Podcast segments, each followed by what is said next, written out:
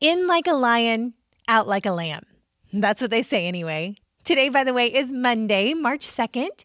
It's Dr. Seuss's birthday, but it's also Bon Jovi, Bryce Dallas Howard, Daniel Craig, and Rebel Wilson's birthday, too. And McDonald's is trying to make a thing happen. Hi and hello. You have found the podcast for moms who don't have time for podcasts. You can think of me as your internet bestie as we share recommendations, laugh about the ridiculous things we see online, and cheer each other on.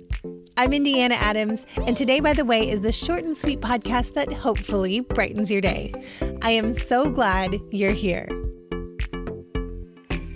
I want to start today's episode with our good time, good deal segment because it has to be used today, this morning. If you're listening to this episode on release day on Monday, March 2nd, and it's prior to 10:30 a.m., get you to a McDonald's ASAP. McDonald's is trying to make National Egg McMuffin Day a thing today. Maybe only because today is the day that Wendy's is launching their breakfast menu. This is like when your ex boyfriend announces his engagement to someone and it's fine. You're married, you're happy, he was a loser, you dodged a bullet, but then you go ahead and put a very flattering photo of yourself up just to show that you have always had good things going for you. This is like that. McDonald's isn't sweating the fact that Wendy's hired their old chef Mike Herrick as their new spokesperson and is spending a purported $70 million on marketing their new breakfast menu. It's fine, it's fine everyone in the country want a free Egg McMuffin instead of going to Wendy's? Yes, you heard that right. Because Wendy's is launching their new breakfast menu today, McDonald's is offering everyone a free Egg McMuffin until 10:30 a.m. via their app. Turn that car around and go get yourself one. And if the ice cream machine isn't broken, get yourself a new Shamrock Oreo McFlurry too. It's delicious. My tip, hit up McDonald's today and then hit up Wendy's today also. I have a hunch they're going to be giving away some free stuff in the drive through. Get their app too. There's a $2 off promo, buy one, get one promos, and that vanilla Frosty-ccino, that looks pretty good. It's a cappuccino with a little bit of vanilla frosty in it. This looks like a serious food fight, but I think that means we all benefit. I grew up eating fast food. I mentioned this offhandedly in yesterday's This Month, by the way, email thread, but let me retell it to paint a fuller picture of me. You see, I have an unhealthy affinity for McDonald's, and I absolutely equate it with a fondness that some of you may carry for your mom's home cooked meals. I grew up across the street from a McDonald's in a household where where I do not remember my maternal figure cooking anything for me beyond opening a can of Chef Boyardee, which I also have a fondness for. We ate McDonald's more days a week than we did not. So when I'm wanting comfort food or when I need a quick and easy snack, nine out of 10 times I want a double cheeseburger from McDonald's with no onions and their Coke, which somehow tastes better than all the other places that serve Coke from a fountain. I swear it's the combo of the foam cup and the slightly larger circumference of their straw. And then maybe they have tweaked the syrup and the, the carbonation a little bit. Oh, and don't get me started on their Sprite. I could write a dissertation. Their Sprite is so sharp. It's really good, but it's also very, ooh, it's different than anyone else's Sprite. Okay, I digress. Back to my proven adoration of McDonald's. When Caroline was a toddler, she talked a little late, but her very first clear string of words was McDonald's no onions, which she said clear as a bell as we drove by a McDonald's. Not even our McDonald's, but a McDonald's. Chris, who is one of the healthiest eaters I know, who claims he feels sick to his stomach when he smells McDonald's. Well, Chris was in the passenger seat and his eyes grew as wide as saucers. What did she just say? Oh, he heard it. I heard it. I was shaking with laughter, about to run off the road. McDonald's no onions. That's what she said. How often do you go to McDonald's?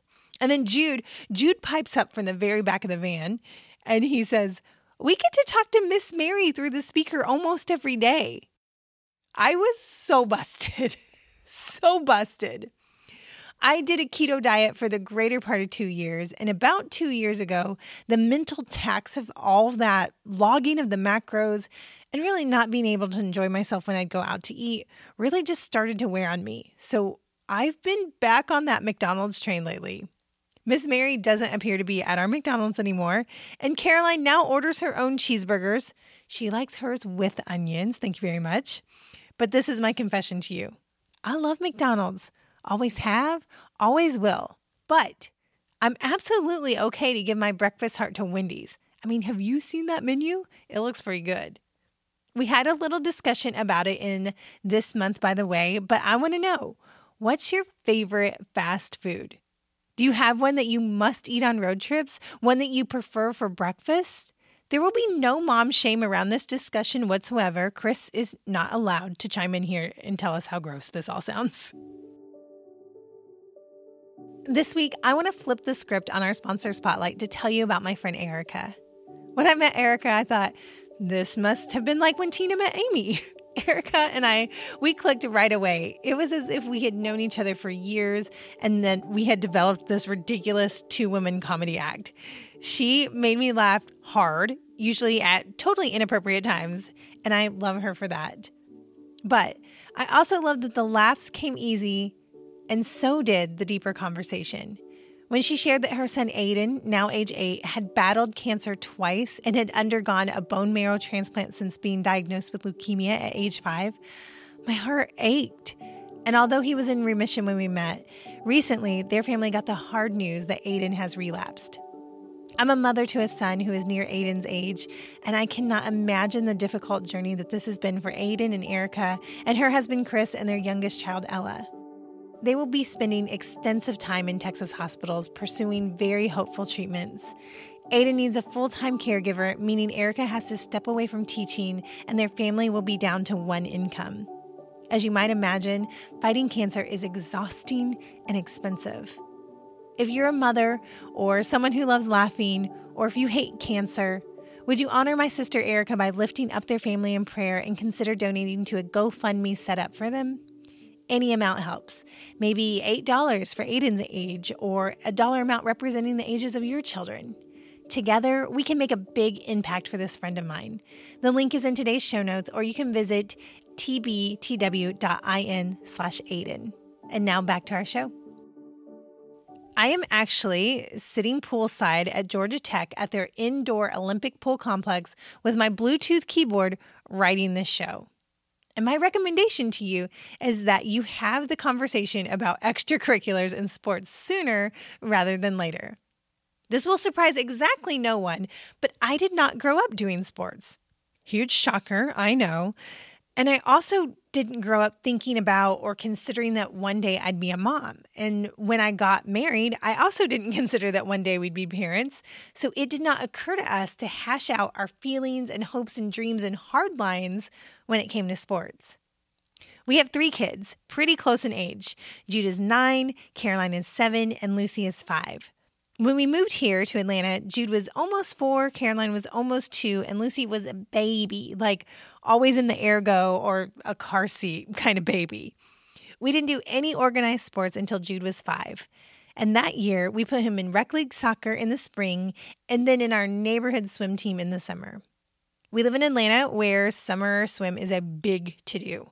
A lot of neighborhoods have their own pools, and every June, these neighborhoods compete against each other for Summer Swim League.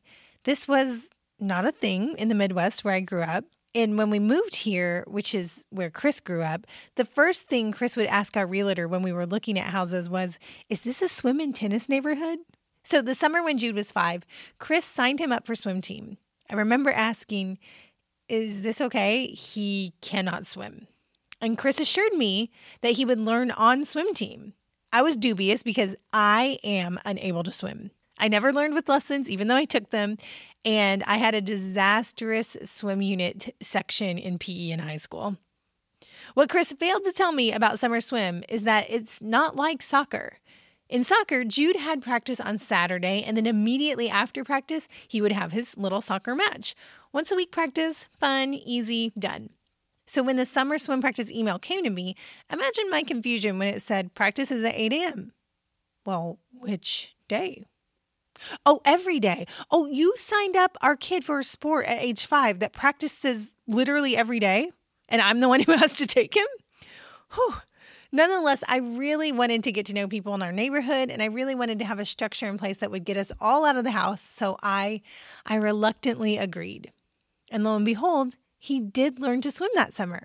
In his very first meet, I just prayed that he could make it all the way across the pool, even if he had to hold the lane ropes. But by the end of the month, he was scoring for his team and even set a club record with his adorable little relay team for their age group. And here we are, still all in. This summer will be Jude's fifth year on our neighborhood swim team, Caroline's third year, and Lucy's second year. And in this off season, we swim very casually at our local YMCA just so they can retain their strokes.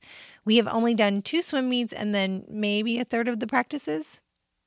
I think it's important that as a family, you decide what you have the margin for and what kind of sports parent you will be. Chris is a little more of a chill sports parent than I am. I'm rowdy, but I'm not pushy. Like, you will never catch me yelling at the ref. But we decided early on that the more sports or activities that our kids can do together, the better for us as a family. And we have a hard line that we don't miss gathering with the church on Sunday for sports, and that we eat dinner together at the table most weeknights, and that we have one weekday where we have no after school activities for anyone. I think this is a good conversation to have with your partner to make sure you're on the same page. How many activities should your kids do per season? Should you take one season off? At what age should your kid drill down into one sport or activity if they show interest and talent in that? Should you age one kid up so they can be together in things? Do you have a sacred day or days where you want nothing scheduled? I personally love a sport that my kids can all do at once, so I am all about being a swim family for now. The kids do have different practice times, but I love that they're all on the same team. So we have one meet that we have to attend. With three kids, I have to insist that they can each only do one sport per season.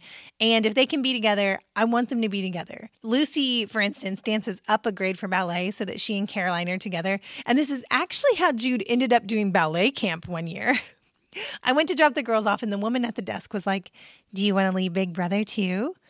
No, I said, I only budgeted for just the two, so just the girls. She said, Well, boys are free with their sisters. We want to get more boys interested in dance at a young age.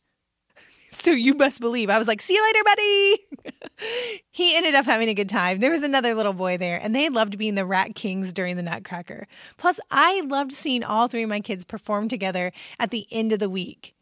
It's pretty rare that they can all do something together with four years between Jude and Lucy.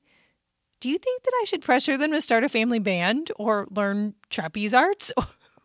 What's another sport activity they can all do together? If you have multiple kids, let me know. Or if you grew up in a family with multiple kids, let me know. Okay, friend, that's it for today.